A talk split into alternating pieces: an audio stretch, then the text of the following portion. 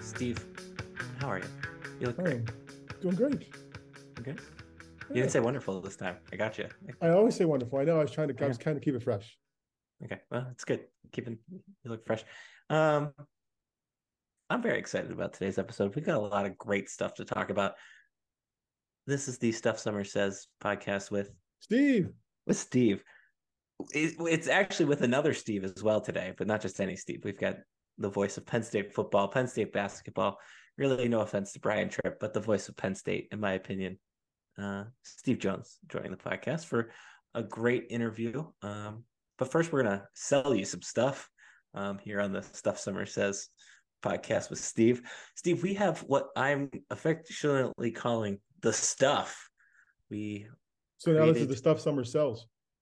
the stuff Somers sells. Ah, that would have been even better. This is let's redo the whole thing. We're we're just gonna redo the whole brand. Um, we have not one, not two, not three, but four lines of merch. We've got a chicken basket uh, line. We have got a uh, Zombie Nation line, and then I worked with my dear friend Eric Layton to design uh, the literally no rivals line and the game day line. And Steve, your stuff is coming. It is it is on I on the way. There are other people that have already got their stuff. I'm not wearing my stuff because it's not here yet, but it is coming. I'm excited. Are you excited about your stuff? I can't wait. Okay. I And am here's- excited about that. Here's the other thing. That if would you're listening wonderful. to this, So you're back to wonderful now. I'm back to wonderful Friday. If you're listening, you can go win stuff on my Instagram. You have to to go to the one post and just tag who you would share a Beaver Stadium chicken basket with. Simple as that. Okay. We have a contest for the merch too. We've got we've already got content. Steve, we are This is great. I we're I was thinking about this the other night. We when we we launched the blog, we said we were a media uh media empire. Now I think we're just like a conglomerate where we've got media, we've got fashion. Uh, who Might- knows what's next? It might need some bigger numbers next to it to be a conglomerate, but Well, sh- we'll go baby steps. Yeah, sh- we're, we're getting there. We're getting there. All right. Anyways, uh, great show. Um, go ahead and take a listen to this interview with Steve Jones. He was very kind for a really great, interesting chat. Um, really about his career and kind of the behind the scenes of Penn State football. Uh, take a take a listen there. Steve, normally I say Steve to start a, a podcast episode or a podcast segment. I can't do that tonight. Um, but it's it's with good reason. We're we're joined by slightly more famous Steve than Steve Samsel. Uh, slightly, Just just a just, just a little bit. Steve Jones, the voice of Penn State football. Uh, he's got a radio show as well. Really, the voice of Penn State in, in my head joins the podcast. Steve, how are you? Great to be with both of you guys tonight. This will be a lot of fun. All right, Steve. Let's let's start here. You are entering year what of of announcing Penn State Uh, football? Well, basketball will be my 42nd season. Overall, Okay. football would be 32 and 24th as the play-by-play announcer. Wow. Okay. Um, does it make you concerned to know that I'm not even 30? Does that does that stress you out a little bit? Well, I remember years ago, one of the players, one of the defensive ends, came up to me at practice, like 2008, nine or something like that. And he says, "I've been listening to you my entire life." I sat there and went, "Okay." I guess that would be true. Uh, we are at the point where I think every player on the team was born after I started doing the job. So, No, yeah, we're, no. we're into that So- interesting phase now. I'm definitely one of those people. So, um, hey, all right. So let's let's uh, stop there for a second. That's a, a, certainly a large number of years. No offense, um, but uh, I think ultimately my question for you is, what is your why? What keeps you coming back now? 24 years, 42 years on the hoop side. Uh, keep doing this.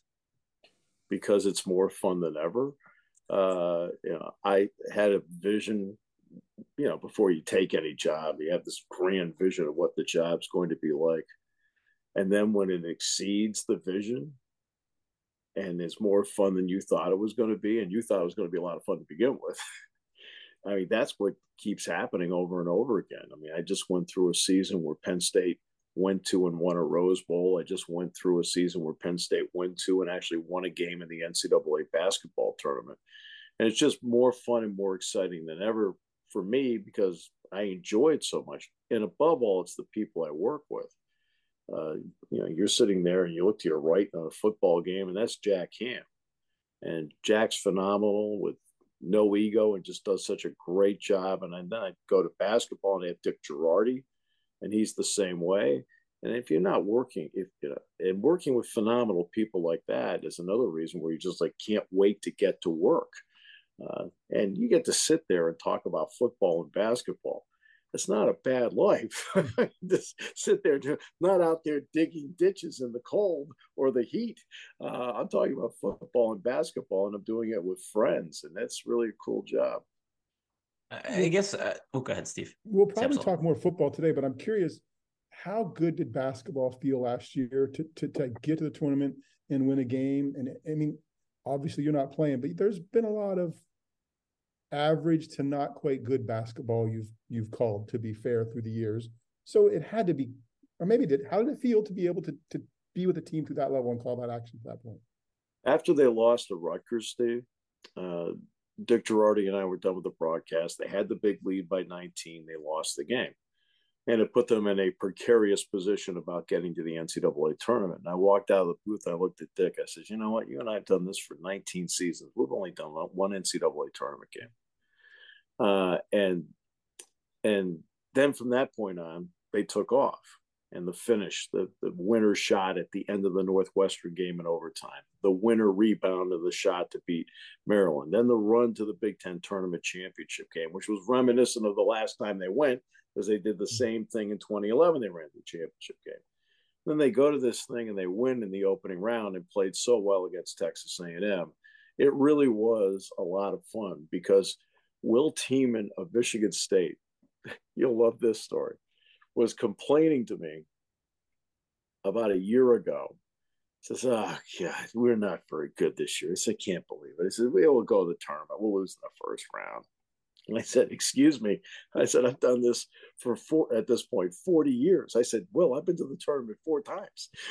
I said, I've only done seven NCAA tournament games in my career. And he looked at me and he said, wow, that does give me perspective.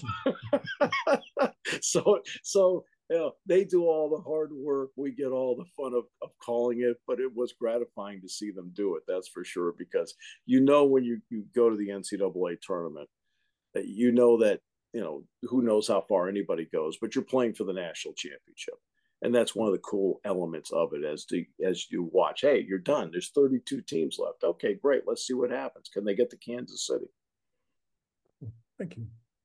Uh, are we finding out that Steve Jones is a basketball guy first? Is that is that why, where your bread and butter kind of really started and, and picked up? Is that what, what I'm learning here? Well, it's uh, of the two jobs, it's the play-by-play job I got first, uh, and and if I didn't, I think that job and the performance in that job and the fact that even though you don't get the numbers listening to you, it at least establish yourself as somebody that would be considered for the football job. So one led to the other. And I think uh, had I not done basketball here, it would have been exponentially more difficult for me to be seriously considered for the football job.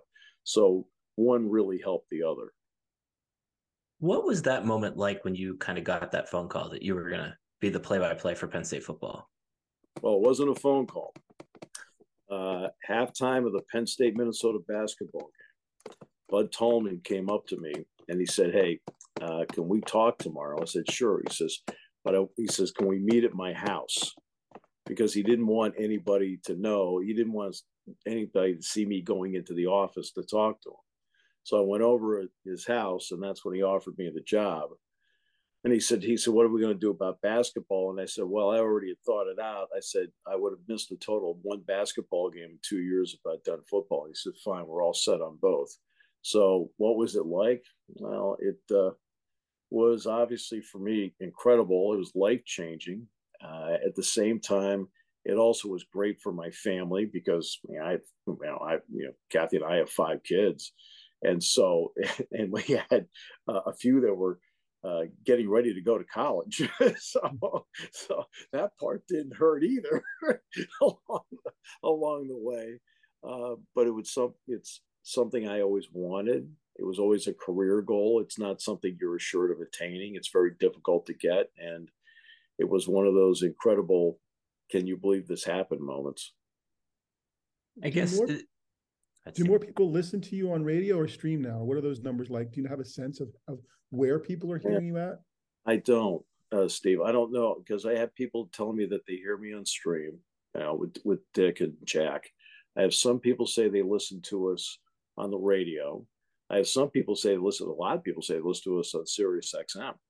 You know, because when uh, Penn State's at home, uh, Sirius XM always picks up the broadcast. Now they do once in a while on the road.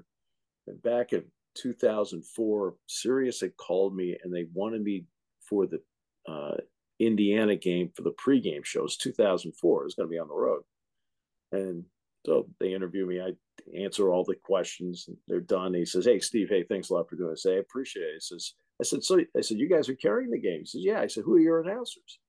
And he says, "You." I said, "What?" I, I never knew until that point that they were carrying the games. So it's a real mix, I think, between stream over the air, and of course, there are people listening in the stadium mm-hmm. because it's in real time. And then there are a lot of people who have said they listen uh, on um, on Sirius XM. So, okay, cool.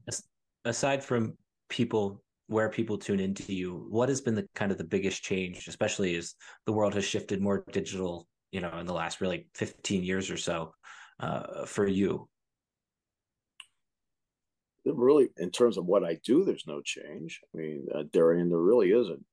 Uh, now it's a lot easier for example when i get an interview with james franklin it's on a digital format and i can put it into a computer and i can mm-hmm. you know and then i can send it to the network you know and i don't have to worry about bringing a bulky tape recorder with me someplace. So, I mean, that digital part has worked out well. You can do editing on computers, which has helped. I've done a daily show for a long time in the Penn State Network. And there are times you have to edit out certain elements. So, you know, I've learned how to do that, which has helped. and, I've surprised myself at times that maybe I'm a little far more uh, digitally literate than I ever thought I might be. along the way because when I started doing this way back when, we had reel to reel tapes and we'd have to splice and use tape and splice and use tape. And now I can edit off a computer and most of the time I can get it to work right. Does this pay, pace of the game with teams getting more plays in football matter at all or, or matter much in a broadcast? It, it matters for Jack. Mm-hmm. All right. And um, but way back when Penn State was playing Pitt, Steve, uh, in Three River Stadium, and we got to halftime, and I felt like Jack had been rushing in the first half, like run, run.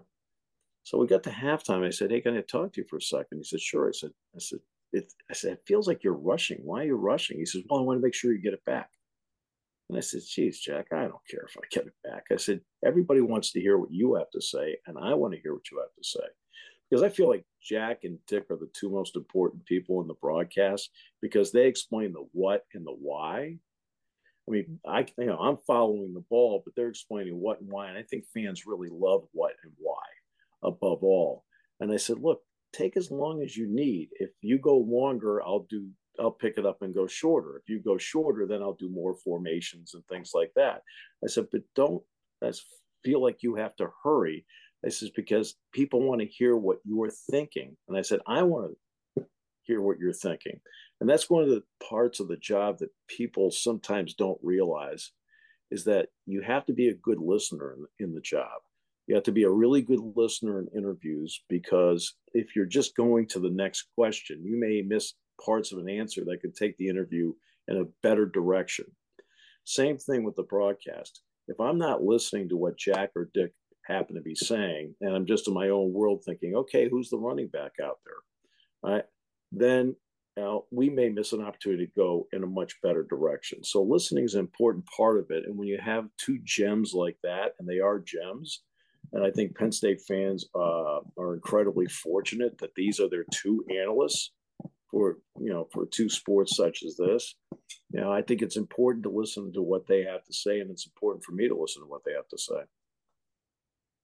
I think the biggest thing for me with especially Jack listening to you guys you guys on on football games more often is your relationship shines through the most in the, the chemistry that you two have away from Jack the you know color analyst what is it like what is it like getting to know Jack working with Jack hanging out with him you know I think and how has that relationship developed he has a tremendous sense of humor uh, he's really funny and on top of that, uh, he has no ego. You wouldn't even know that he attended a Super Bowl, let alone played in it, and has four Super Bowl rings. Oh, sure, once you know, once in a while, you know, we'll be doing something, and he say, hey, "Steve, come on down and play golf," and Mike Wagner happens to be one of the golf partners or something like that. But but but Jack's down to earth. You know, he doesn't go around screaming to the heavens he's Jack Ham. Uh, every single person that comes up to him and asks for a picture, he takes. I've never seen him say no. Every single person that asks him for an autograph, he always signs. I've never seen him say no. He treats everybody really well. People he doesn't know, people he does know well, uh, and he is, you know, and and he works hard at the job. You know, he watches a lot of video. He talks to a lot of people. Uh, when he comes in here to a practice, he spends a lot of time with assistant coaches and he'll talk to James and he'll ask James a lot, not a few questions, a lot of questions along the way, because he wants to be as, you know, just like Jack Ham, the football player, he wants to be as prepared as possible for the game. Uh, but he's just an easygoing guy. And, you know, and we have a good time because when we, we, we do play golf, we play as a team. and that competitive part will come out because we'll get to the first hole and he'll lean over to me. He says, Now look, we can't lose to these guys. and I'm saying, Okay, I got it. No pressure.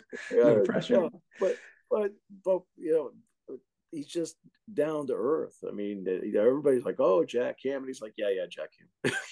oh, at one, t- one time in the pregame show, it's like I don't know, we're like 15, 16 years in. Steve can appreciate that because he knows that uh, we used to do it outside the Jordan Center. Well, in commercial breaks, people are standing there with pictures and cards and things like that, and balls, helmets, and Jack would sign all it. So one day we're out there, and we get to the, like the last commercial break, and we look over, and there's nobody there. And he looks at me, he says, "Well, I guess the shine is off the star. And I looked over, I said, Well, geez, Jack. I said, after 16 years, don't you think you got everybody? That's a good story. That's that's great. No, I that really comes through in your relationship and really the the the game call because I think you just hear that. And I remember being young. I'm from the western half of the state and kind of start to start to figure out who sports idols are in the state. And I remember thinking the first time that I heard that it was Jack Ham, going, "Wait a minute, that Jack Ham, like the Steelers Jack Ham," not not really noticing. And I think that does come through in in the the broadcast. I want to talk about two other people that are kind of relatively behind the scenes in Roger and Bob. Um, what do they like to, to work with, and and you know, how much do you enjoy working with them? This entire thing does not happen without Roger and Bob.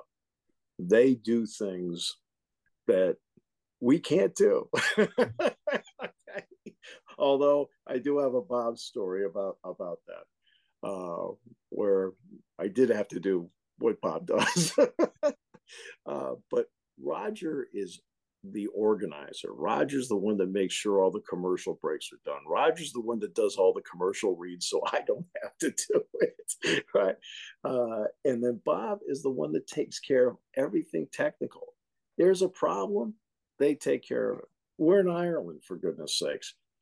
About half hour before we're going to go on the air, nothing's working. And Bob calmly fixes it it's no big deal. We got it. And these are two pros pros that we just, you know, we rely on all the time that are just great people. I mean, just really nice, down to earth people. Now, I'll tell you the Bob story. Before the Rose Bowl, Penn State had a game with Delaware State. Uh, this is this past December, and Penn State had been originally on the schedule. The game was for seven thirty, but then Delaware State and Penn State had decided a couple of weeks ahead of time to play the game at two o'clock. So at the Quinnipiac game on December twenty second, Dick Jerardi and I are in the post game show, and I looked up and they're flashing on the scoreboard. Next game, Delaware State, 7:30. And I glanced up again. It flipped. Next game, Delaware State, two o'clock. I went, what the heck? I said to Dick, check that out. well, a week later, we know it's two o'clock. So Dick and I get there, um, and we're supposed to be on at 1.30. We get there about quarter of one. It turned out we walked in at the same time. And Dick says, hey, by the way, Steve, Horace Owens is one of the coaches for Delaware State. I said, oh, great. He used to play at Rhode Island. So that's how we know him. So we're going in and we're chit chatting with him on the court. And suddenly Chelsea Viar calls me, the sports information person. I think, well, that's kind of unusual. So I answered it and I said, yeah, Chelsea, what do you, what do you need? He says, hey, Steve, I just dropped off the notes in your booth. Um, who's who's engineering the game today? And I said, uh, Bob, Bob Taylor. He says, well, there's nothing set up in there. I said, what? I said, there's nothing set up in there. This is 10 after, it's 10 after one now. It's 20 minutes to airtime. so I go walking up the stairs and I call Bob. I said, uh, hey, Bob, where are you right now? He says, uh, I'm in Altoona. I said, geez, Bob. I said, we're on the air at 1.30. He goes, no, no, no, the game's at 7.30 tonight. he said, no, the game is, I said, no. and this, and these are the tones I'm saying it. So no, Bob, actually the game's now. I said, the game's at two o'clock. He says, oh my God. He says, I said, I assume the equipment's in the closet. He says, yeah. I said, well, I'll go grab it. He says, well, he says, I'll get in the car. He says, I'll talk you through it. And I said, Bob, this is going to be the equivalent of the air traffic controller telling the passenger how to land the plane. That's great. I got us on the air at 128. now, I didn't get everything hooked up, but I got about 90% of it. well, the plane landed. That's great. Hey. I did everything except hit it on the side. That's great. I looked at Dick. I said, "Where does this wire go?" He looks at me goes, "I don't know." That's great. That's hilarious. Yeah, no, Bob is. I, I've worked around Bob, I guess would be the best oh, way to say it. Truly one of the, the best people on the planet. Um, the nicest guys ever. I mean, yeah. really. yeah. That's funny. What does what does Steve Jones's game day for a football look like? What does what and when does that start? Uh, let's say the kick is at three thirty. I'll sleep in late. uh, for night games, I crack people up because I'll go out and I usually cut my lawn. I'm not kidding. People always say, how can you cut your lawn? I said, because it's getting long. I need to do it. What am I supposed to do? I played golf a couple times on on night games. Uh, but like a lot of times, like I'll look around and say, well, I better get some yard work done. I mean, and then, you know, then I try to time out when I go over to the game. I don't, you know, uh, if it's a, if it's, you know, I'll maybe watch a little bit of game day, not that much. I watch I watch less of game day than I used to. Um, ever since they expanded it to three hours, I kind of feel like it's so spread out with how they do things. Uh, but I'll watch a little bit of it. Uh, maybe I'll watch a little bit of a game uh, that's part of the noon broadcast. Maybe I'll watch a quarter, quarter and a half, something like that. Same thing on the road. You know, you know, the road. You're you're obviously you're in the hotel room, so you're just kind of just waiting for the bus to leave. So I'll watch a little bit of that. But uh, yeah, then I get over to the game. And I do have to record something when I get there. So if it's a 3.30 game, that means we're on at 2 o'clock. That means between 1 and 1.30, I have to record this opening sequence that they need for the pregame show with James. Uh, that covers Jack, Roger, Bob, and myself walking to the booth. That's what covers that. And so, you know, and then when I'm done with that, I usually go down. And I'll say hi to the other announcers. Um, you know, see how they're doing. See if you know, you know, do they need anything? Is there anything you know? And conversely, is there anything they can tell me? And then we go from there. That, in addition to that timeline, your preparation, you talked about Jack's preparation, everybody else's the quality of their work. You you were ready with your West Virginia charts when? Like they're done and ready somewhere, and you were done with them. The end of April. Okay, that's what I thought. Uh, yeah, but I think you have to do, Steve, a lot of off-season work. Mm-hmm. By doing a lot of off-season work, then you get to the week of the game, and now you have a lot of the basics in there. You know, number, name, height, weight, class, hometown. What's your career high in rushing? What's your career high in receiving? Because that's not going to change, right? So, you know, by taking your time in April and May when there's not a game at the end of that week, there's not even a game at the end of the month. Mm-hmm. Then when you get to the week of the game, now okay, a freshman may be playing, so you move the freshman in. You know, some guy may may have been hurt, the number two guys to play, so you move them up and down. I have a, I use the uh, uh, Excel program so I can move and cut and paste guys. Uh, and so it it, allow, it allows me more time to make sure I'm at practice. It allows more time to take a look at tape. Uh, and then I can take a look at what I've done in charts and match it up with the tapes. And uh, and I'll go back and forth between looking at all 22s, and every once in a while I'll watch a TV broadcast because I'm checking pronunciations just to make sure. And on the Penn State guys, I just you know if I'm not sure, I just flat out walk up to them and ask them, hmm. "How do you?" And, and this is one of my favorites, Adrian Amos. Now, how can you follow up Adrian Amos? Okay, you can't. Except Tom Bradley, and you know how Tom Bradley is, right? Starts referring to him in practice as Amos. Like, Amos. Well, then Joe starts referring to Amos. like, oh, jeez. So you can tell he's a freshman, Steve. He's going to play. And they, you know, how they used to have the loading dock in the back of, of mm-hmm. Building. He was standing out in the loading dock one day, and I walked up. I said, Adrian, can I can I ask you a question? He said, Sure, Mr. Jones. I said, Is it Amos or is it famous Amos cookies? He goes, Ah, jeez, it's like famous Amos cookies. I said, I said, I said, he said, Well, you know how scrap is. I said, Yeah, I know. I said, I've been around him longer than you have. So then, of course, I'm calling him Amos on the air. Do you know how many fans came up to me in four years and said, Why do you why are you the one person that says his name wrong? I said, What are you talking about? I said, I'm not saying his name wrong. I, no, it's Amos. I said, No, it's not. We have we have somebody in my college that that our dean pronounces mispronounces their name. I'm like, you should be telling the boss that your name is. I'm not telling him. I'm like, okay, okay, but it's, it's the only one I hear you pronounce it that way. Yeah, but that's what I told my, but that's what I told my broadcasting class all the time. I said, I said, it's always important to maintain credibility at all times. And one of the things that people pick up on is if you're mispronouncing names. I said, don't do that. Okay. That, I said, it's a simple fix. Just ask. And if you're not sure, don't say it. Is, is your chapter and verse ability to come up with first time this, longest that, is it all notes or, or how much of it is, is, do you just know because you've been doing it for so long? Like what percentage is notes and what percentage is steel trap memory? It's both. Um, there are certain notes I have on the chart at all times. Um, so, okay. So, for example, you know, uh, let's take uh, last 200 yard rushing game. Uh, so it's Journey Brown, and he did it in the Cotton Bowl. That note is on the chart. Okay. But that's one I don't have to look at, though. Say Nick Singleton or Kaytron Allen goes over 200. I know right away it's right there.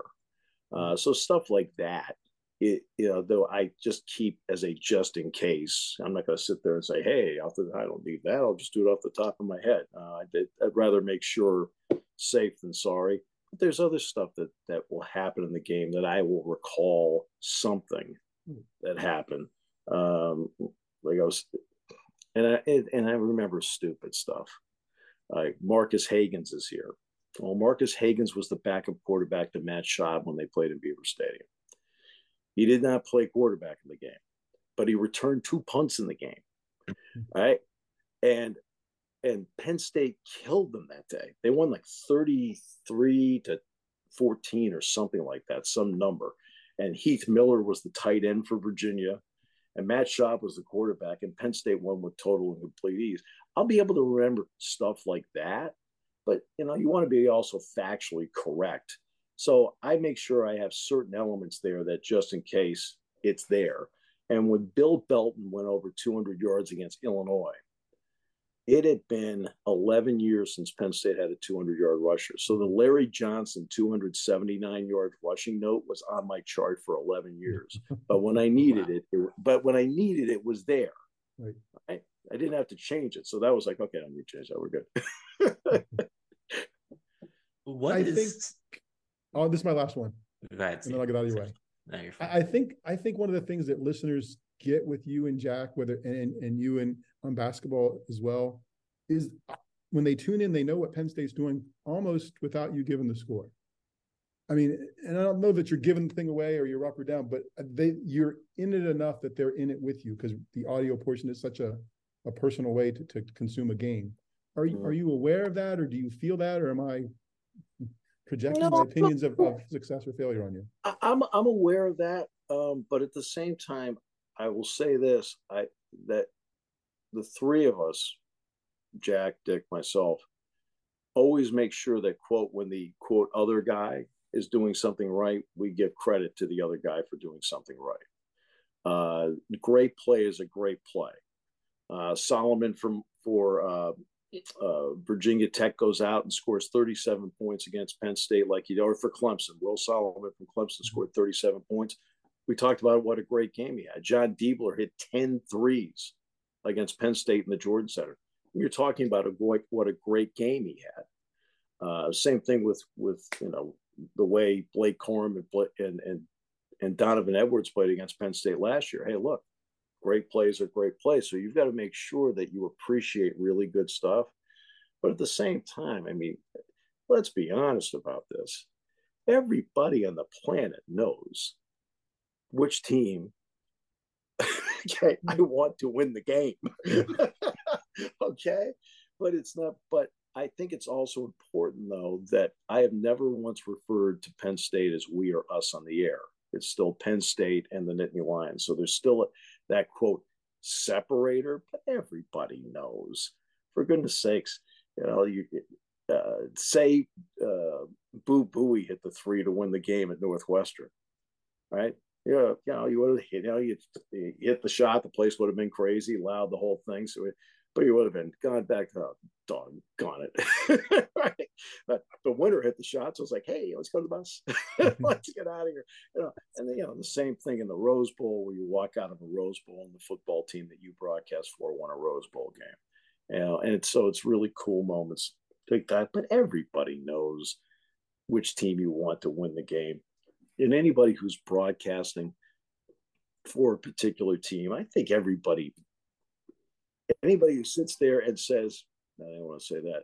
Anybody who says, uh, "Oh no, I'm I'm neutral," nobody on the planet's neutral about anything, right? And so, I mean, it, I think it's just better to tell everybody, which you know, hey, look, everybody knows which team I want to win. I said, if you're assuming I want Penn State to win, you've made a good assumption. and it's okay to do that. It's okay as long as you're giving the other guy credit when the other guy's doing something right. It makes sense too. You're the voice of Penn State football. It, you're not the voice of college football. You're the voice of Penn State football, and it, people find comfort in that. Um, I mean, you. Chris Chris Fowler is expected to be down the middle, and he does a brilliant job. I mean, I Steve would agree. I think Chris does a brilliant job of being down the middle. Uh, and there's an old story, uh, Curt Gowdy. This goes way back there. This is before your time. Okay. And Steve knows this story. Curt Gowdy did a Rose Bowl. And this is back when there were no emails, Darian. It was letters. And it was Ohio State, USC. So it's over with. And Curt had a home up in Maine. And all of a sudden, after January 1st, all these letters arrive. And it's all these letters from Ohio State fans complaining to him about what a pro USC broadcast he did. It was disgusting. It's like, oh my God. So he calls Carl Lindemann, who's the head of NBC Sports. He says, Hey, Carl, could you send me the tape? He says, I, must have done something wrong. He says, Oh, yeah, sure. We'll send it up to you. Well, the next day, the Los Angeles mail came in. How could you be so pro Ohio State? What's wrong with you? Well, yeah, you know, he didn't give USC any credit. He called Carl Lindemann back up. He says, "Don't bother. It turned out fine." That's great. That's great. I have, I have two more for you. I think the the first one's a relatively quick one. What is the one place that you, whether it's basketball or football, that when it's on the schedule and you just go, oh god, that place is on the schedule, like yeah, and you know it's a tough place to call a game, or it's your least favorite place to call a game. Well, the least favorite place I ever called a game was where the Commanders play, FedEx Field. Uh, you were in the visitors broadcast booth, and Merrill Reese and I have talked about this several times because Merrill hates that place, and he's done a bunch of games there. I only do it one time. You're in the corner of the end zone, and you're low. I mean, it's one thing to be in the corner, but you're up. For example, the Cowboys, we're on the, you know, for the Cotton Bowl, we're at the goal line, but we're up. If you're up, you could see everything. That's not a problem. I mean, the Pinstripe Bowl was an exception. That's a baseball park. So they gave us the Yankees broadcast booth, so we were behind the goalposts. But the worst one was FedEx, uh, low, and it's just like, geez. And Auburn wasn't great either. I mean, we're a little higher at Auburn. I was surprised about the Auburn one. That that one surprised me. Uh, Their press box is over in the corner, right? Yeah, it's in the corner, and it okay. used to be at midfield. But as Brad Sham, the Cowboys broadcaster, said to me, he says, Jerry Jones went up to me, he says, Brad, I love you. he says, but see all those ones in the middle? He says, I need to sell them. so, no. you know, I mean, he's, he's not wrong, but so yeah, FedEx is the worst. Uh, the Pinstripe Bowl I can accept because look, it's the Yankee Stadium and you know it's the Yankee broadcast booth. And in order to be at the 50, those are luxury suites which weren't sold, but you had to buy the luxury suite to do the game, and mm-hmm. Learfield wasn't going to do that. So, um, so those would be those. You know, FedEx was the worst one of all of them. Uh, as time has gone, there have been more and more places that you know you're you're near the goal line. Rose Bowl, we're at the 50 yard line. Beaver Stadium, we're at the 40, 45. Uh, the one that's bizarre is Acrisure Stadium, Heinz Field, because they have the writers from the 50 to the 10. And then they have the broadcast. Bill Hillgrove, they're about the 10 yard line, and then we're in the end zone and, and not behind the end zone. I'm talking between the goal line and the mm-hmm. and, and end line. So okay. No offense to the writers, like we're doing the game in real time. Shouldn't we be at the 50? hey, you're writing after the game. You've got replays left and right and so forth. Can't you be? hey, I kind of felt they had that one reversed. That was a little. I thought that's a kind of a bizarre way to do it. I'll leave you with this then, Steve. I think one thing I want to ask we, we talked about number of years, and there are a lot of numbers to years there. How much longer do you want to keep doing this? Well, if I feel the way I feel now, I think I've got at least 10 to 12 more seasons left in me. You know, right. I feel I feel great. Um, you know, hair color has changed over the years. uh, number of follicles has changed over the years. But I mean, I work with great people. I have a great time with it. Uh, I enjoy the job more than ever. And the key is to keep yourself as sharp as possible. You know, you don't want to be somebody that's fading into the sunset trying to hang on to the job either. That would be wrong for whomever would be next to do the job, or you'd be holding them back. But again, I, if I feel the way I feel now, I could go another 10 to 12 years because I, you know, right now, knock on wood, I feel pretty good. Are you as excited Great. for the season now as you were 10 years ago? Yeah. Yeah. Yeah. I, I mean, yeah, yeah, Steve, I always, I, I always have, I mean, obviously this team is one that this, this is a team that, um, has a lot of possibilities uh, and they have a lot of talent. Now it's a question of whether they can get over the hurdles you know, and everybody knows what the hurdles happen to be. Uh, and if they can do that, then, you know, it, this is the last year of the 14 playoff. And then after that, it goes to 12. And maybe, depending on new contracts, maybe down the road, it goes to 16, which will be exciting and different. Uh, new places to go to down the road.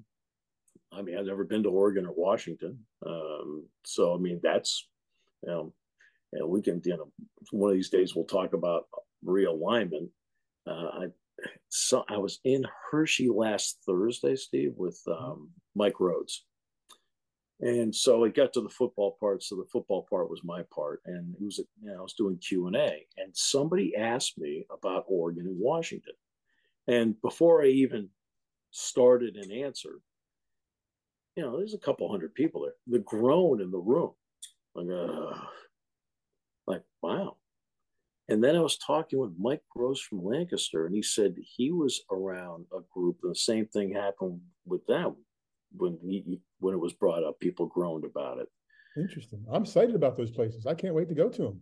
Well, me too. I yeah. mean, I I think it's exciting, and and I was honest with him. I said, look, I said, here's the bottom line. When Nebraska came in, I was like, eh, okay, you need a 12 team.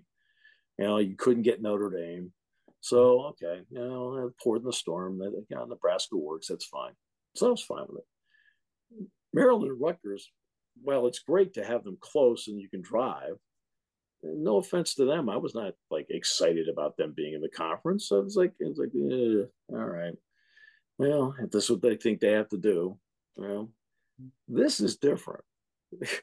USC, UCLA, Oregon, Washington, West Coast swings everybody's job in the Big Ten as a coach. So whether you are Chip Kelly, Mick Cronin, uh, Lincoln Riley, Andy Enfield, Kalen DeBoer, Mike Hopkins, Dana Altman, or Dan Lanning, your job starting in 2024 just got much harder. At the same time, if you are Juwan Howard, Jim Harbaugh, Ryan Day, right, Chris Holtmann, James Franklin, Mike Rhoades, right? Luke Fickell, you know, Greg Gard, your job just got harder starting in 2024 as well because the conference will be so much deeper. But you can still get to the playoff with two and maybe three losses, depending on who it is because of the expanded playoff.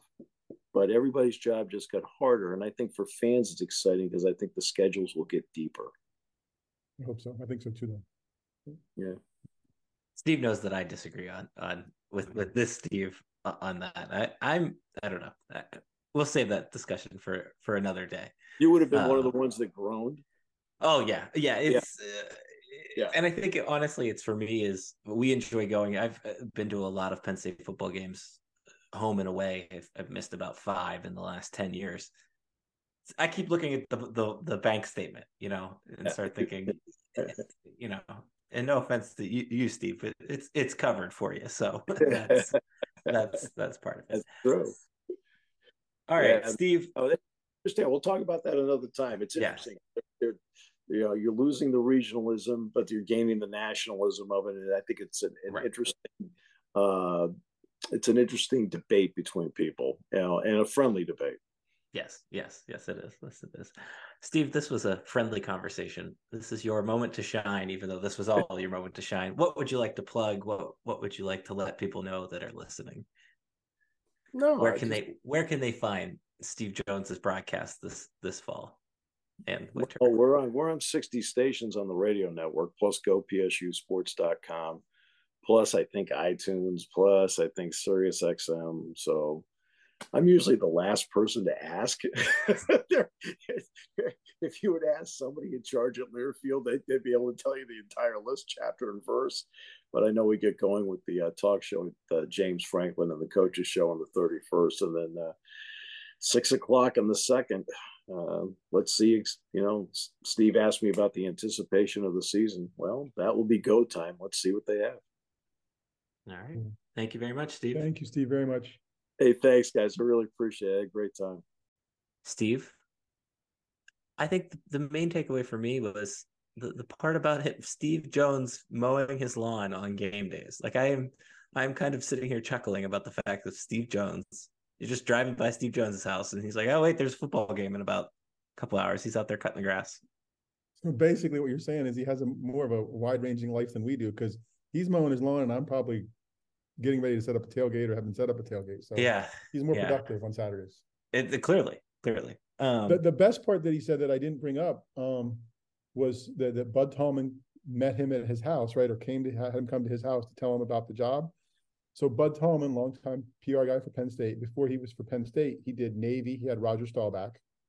He did the Buffalo Bills. He had O.J. Simpson that he did PR for, right? when OJ Simpson was traded to the San Francisco 49ers, Budd went into the office because they were trading him. They lived next door. Budd and his wife lived next door to the TV broadcaster anchor in Buffalo, whoever that was at the time. That guy came over and was talking to Budd's wife, and she's like, "Oh, Budd went into the office. They're trading OJ."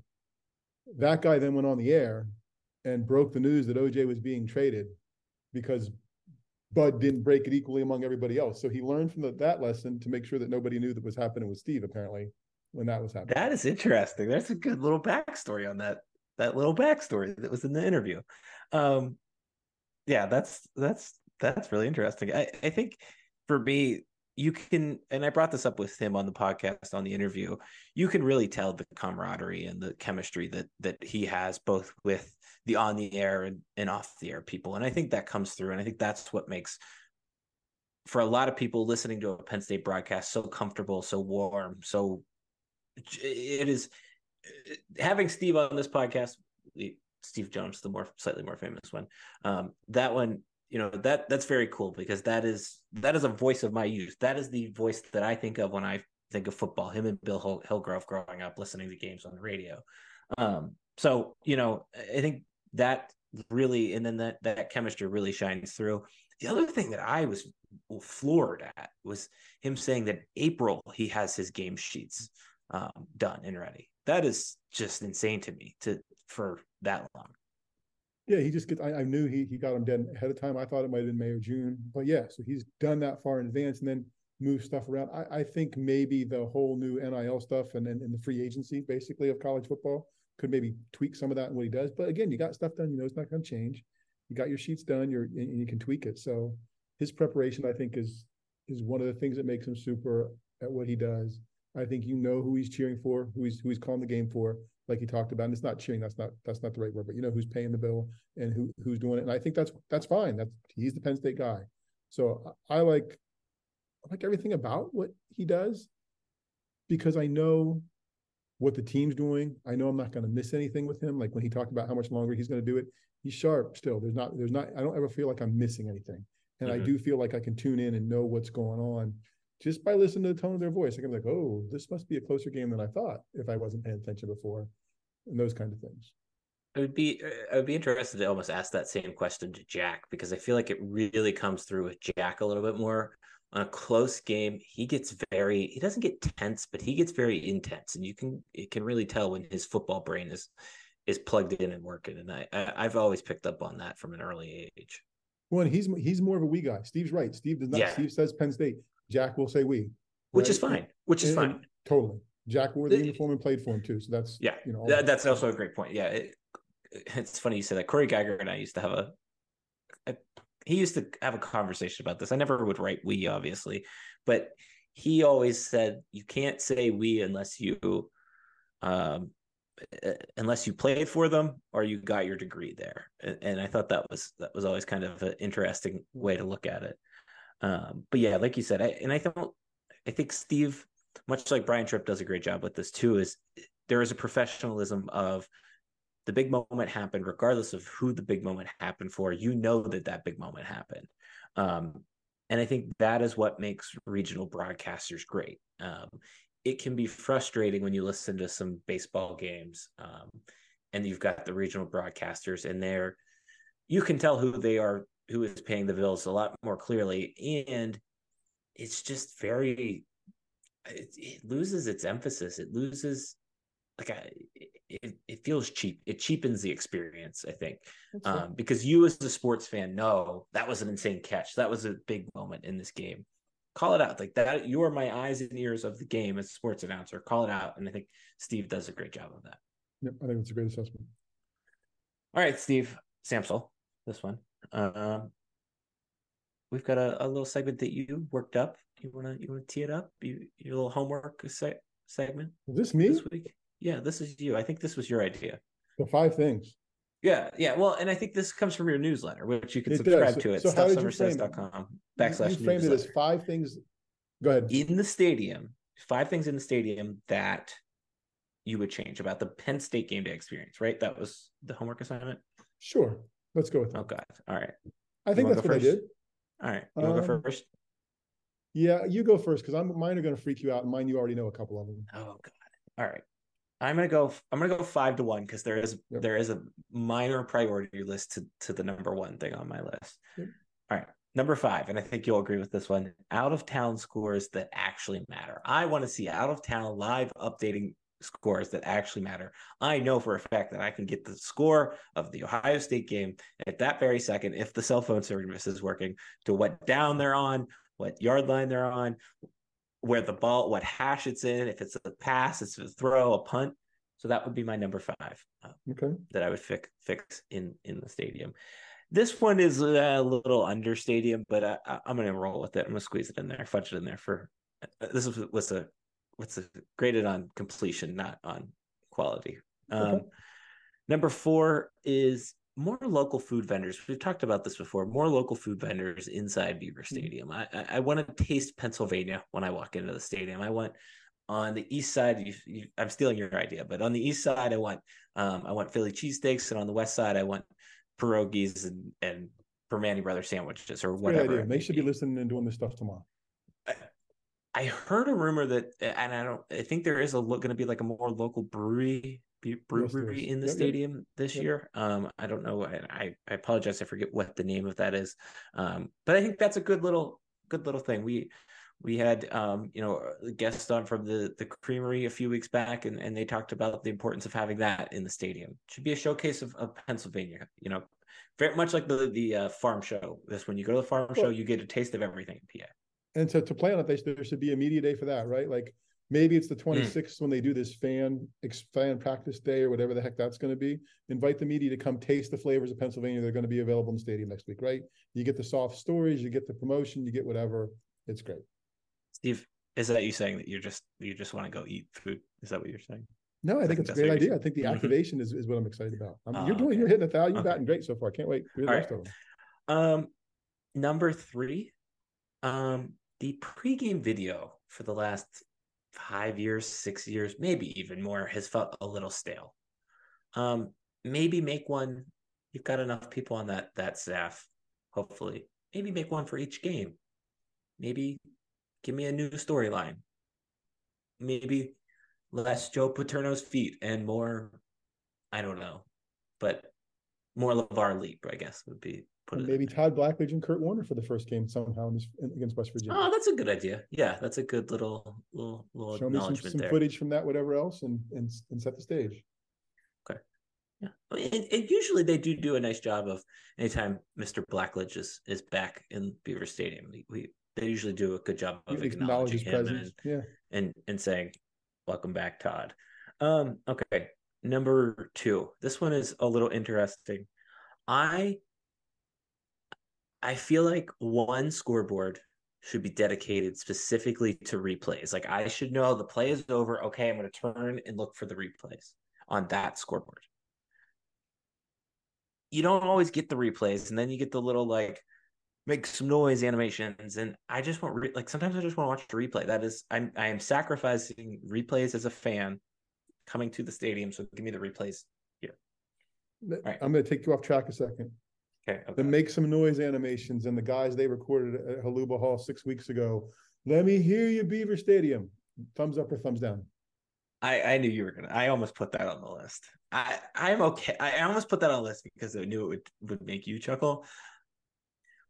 I am okay with the like. There's like the make some noise that that one, but I am the player ones.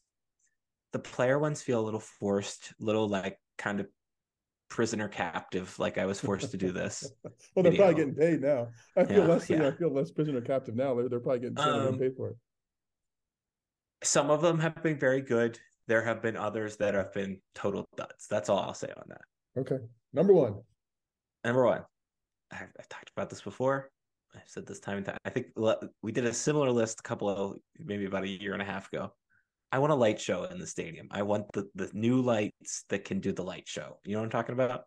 I do. You don't want the Okay. phone light thing. You want full on lights. No, I want the full on like, like, just like imagine flashing strobe lights and Zombie Nation playing, and it'd be like great. Purdue, where football tickets cost fifteen dollars.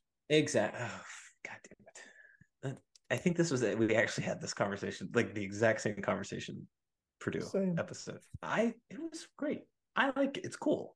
Alabama I think does it. I think I think people would enjoy it. Gets the people going. All right. Okay, number you do on my five for me. Okay. It's seating. Solve the student seating situation. Let them What's get their asses in there quicker. Let them get geeked.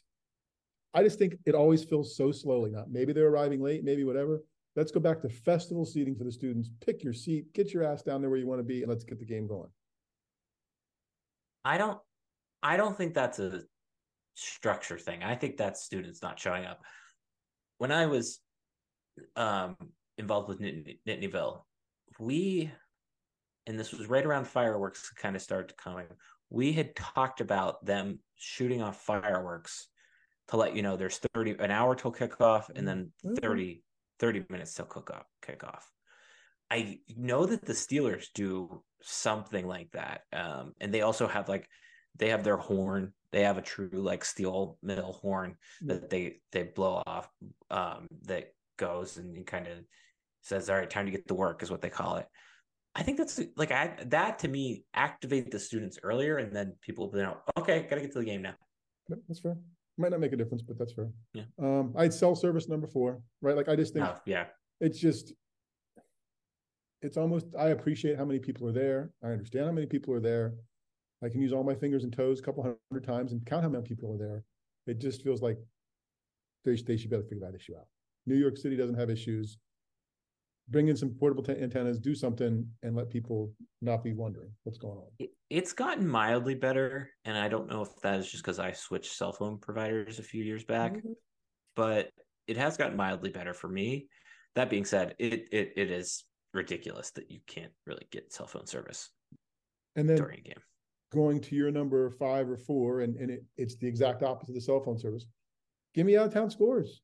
Give me out of town scores that matter. Announce them. Don't put them on the ribbon board small where I'm going to miss it. People give a shit that Ohio State is losing any day, all the time.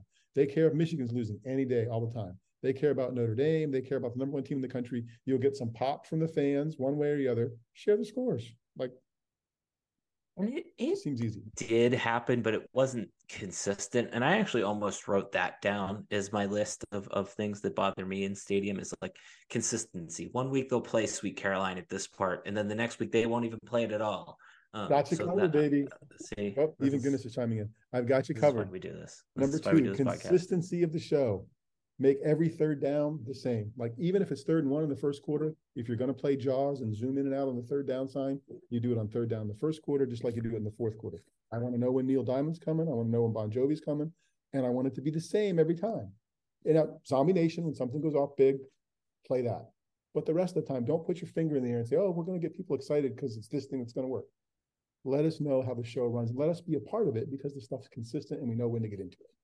Yeah. Consistency. I, there we go. Number one. Um, well, you know, and you don't like it at all. Mm, Well, you don't you don't like that I don't like it.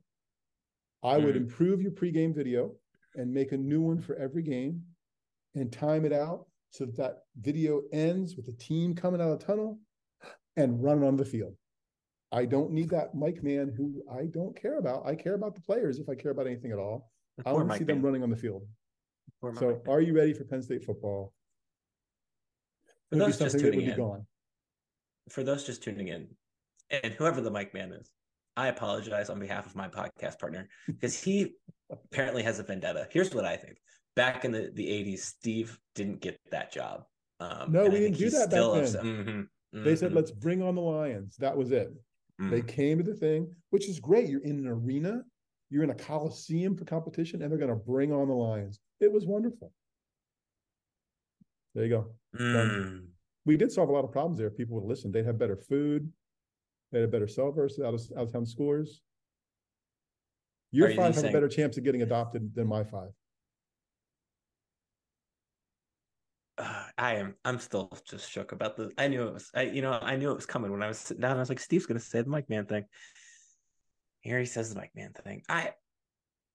I will say, and I brought this up the last time we just got did a similar list to this. I. uh the one thing that Michigan does that I, I thoroughly enjoy is their entrance. Um, and it is timed in that manner with the like a, it's they have the ultimate flex because James Earl Jones is an alumni, so they got him to do their their pregame pump up video. But it's timed with them with like I think it's a one of the older maybe Bo or somebody some one of the older coaches, and then it shows him letting the team go, and then right as you see that, you also see Harbaugh let the team go, and they run out on the field and do the banner thing. It's very cool. I, I, maybe I'd care less about the, the, the football. Are you ready thing? If the consist, if I would take a victory of the consistency thing, right? Like we're going to do this at this time.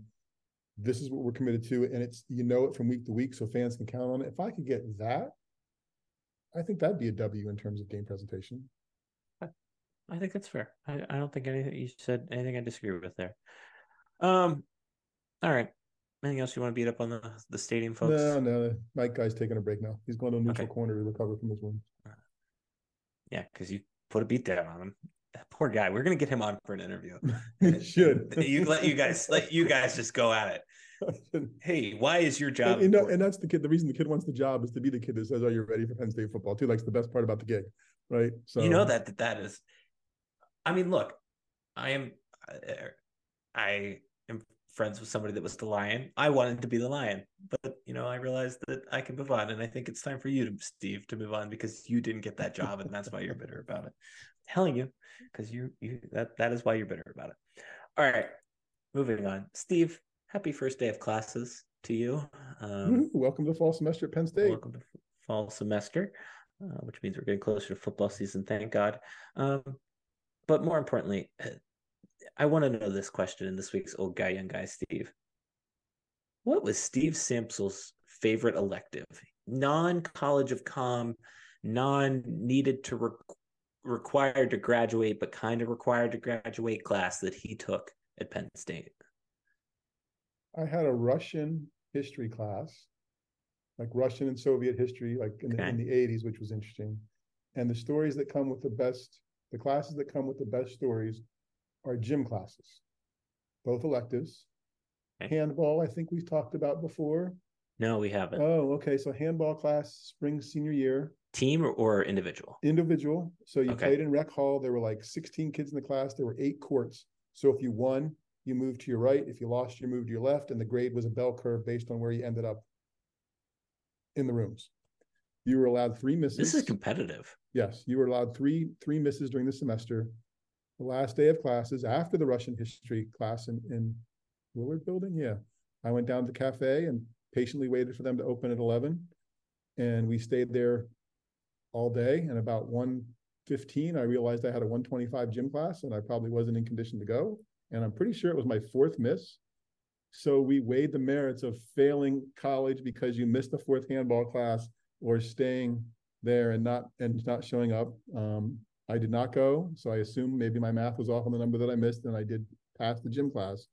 But there was a lot of drama outside the cafe for just a little bit about, well, Steve, you you could fake it through gym class. You could you you'd be all right in the shape you're in, and it wouldn't have been pretty. So um, so that was that one, and then fall of that year, fall of senior year, I took cross country skiing. Skiing, skiing, cross country skiing, which was the the the golf course um, check-in area, pro shop was still in Rec Hall at that time on on backside Rec Hall. So you got your skis there. You had to cross Atherton Street to go skiing, and um, the weather was warm, so we did a lot of running. There wasn't a lot of snow, but the one day there was snow, I got my skis, started across Atherton Street, the skis over my shoulder, got just over the other side and slipped on some some ice and fell down, and the skis like hit me. So I busted my lip up cross country skiing before I ever got on the skis. Um, and then I skied, and then I went to the Collegian and, and, and met my wife to be, whom I was dating then. And she said, "What happened to your lip?" And I told her that I fell carrying cross country skis, and she told me I was kind of a dumbass, and I probably had don't disagree. Well, that's so there you go. I didn't know the handball. Did not know the handball story. It wasn't my favorite elective, but I do have an elective related similar story. Um, so this would have been my sophomore year. Uh, there was a class that I don't know why we took it, but I took it with Connor Hooley, who worked at, with the Collegian with me. Um, it was taught by this Irish guy. His name was, was either Scottish or Irish. Uh, it was his name was Garrett something, and I totally forget his last name. Um, but it was in West Commons, and it was a medieval warfare class. Um, and it was it was a relatively easy elective. You just kind of had to study for it. And the night before a big test. Like it wasn't maybe the the, the final, but it was it would have been like one of the first tests of the year because it was er, it was February. Uh, Penn State played Michigan at the BJC, and this is the Trey Burke year that Penn State beat them. Uh, it was it was they were the number two or three team. They went on to the final four that year, I think. Maybe that was it the year they won a national championship. I, I can't remember exactly. Um, but we rushed the court and it was it was really it still is one of my favorite memories as a Penn State student. And so we went, we're like, well, we have to go celebrate. We have to go celebrate. We went to Chris Holmes's apartment. Um, and and Matt Trable, God rest his soul, he was like, here, take a shot of this to celebrate. And I said, dumb sophomore, said, sure. It was a shot of Everclear, and I am 125 pounds at this point, like soaking wet. And I started to feel a little fuzzy at, at that point. and then somehow, and I'm like, guys, I got to take, I have to take this test. I need to go study for this test. They're like, somebody else handed me, I think it was Matt again, handed me another shot of Everclear. Anyways, long story short, I was fine, but I made it back to Pollock, stayed up till 5 a.m. that morning studying for this test because I had to wait until the alcohol worked its way enough through my system that I could retain the information that I was learning and took the test. I think I passed the test. I passed the class. It was a very interesting class. Mm-hmm. So did you add food was, to help it help get sooner through, or did you just? I uh, so I used to go into the mix. I don't know. I don't know if the mix is still uh, still there. Still there, but I mean, um, you, I would buy a half gallon of, of iced tea, creamery iced tea, and then like a Reese's or two, and eat, eat those. Um, mm-hmm. I'm trying to think what my favorite elective the one that I took that was probably the most interesting that has no bearing on my life whatsoever was a was a class all about Australia. It was just about the history of Australia. That one was nice. relatively interesting. I of course took the Beatles class, um, and I think I took the rap, the history of rap oh, class oh, wow. as well. Those are yeah, were the two other. I, I didn't take any gym classes though. Yeah, I remember they, those as electives. I had a yeah, I had an Olympic his, Olympic sports history class, but I think that might have been my minor as part of my mind that it counted for. So yeah. Yeah. Nice. All right. Well, nice. that's enough about our, our favorite electives. There are good stories there. Um, all right. Let's recap the show. Um, thank you to Steve Jones for spending some time with us. Um, I, I, I don't really feel like he needs the plug, but as as he mentioned, but you can listen to him on the Penn State Sports Network this this fall, calling football games, and then over the winter calling basketball games. Um, let's see. We've got merch now. This is the first time we're saying this, so you can go buy merch. Uh, it is StuffSomersSays.com backslash the stuff, all one word there, the stuff. Um, really excited about those. We've got uh, let's see, we've got a newsletter. We just sent one out last week. It was it was it was very interesting from Mr. Sampsell. Um, he really wants a, a hockey game, and I also really want a hockey game at Beaver Stadium. Um, those are some of the tips of things we talk about there.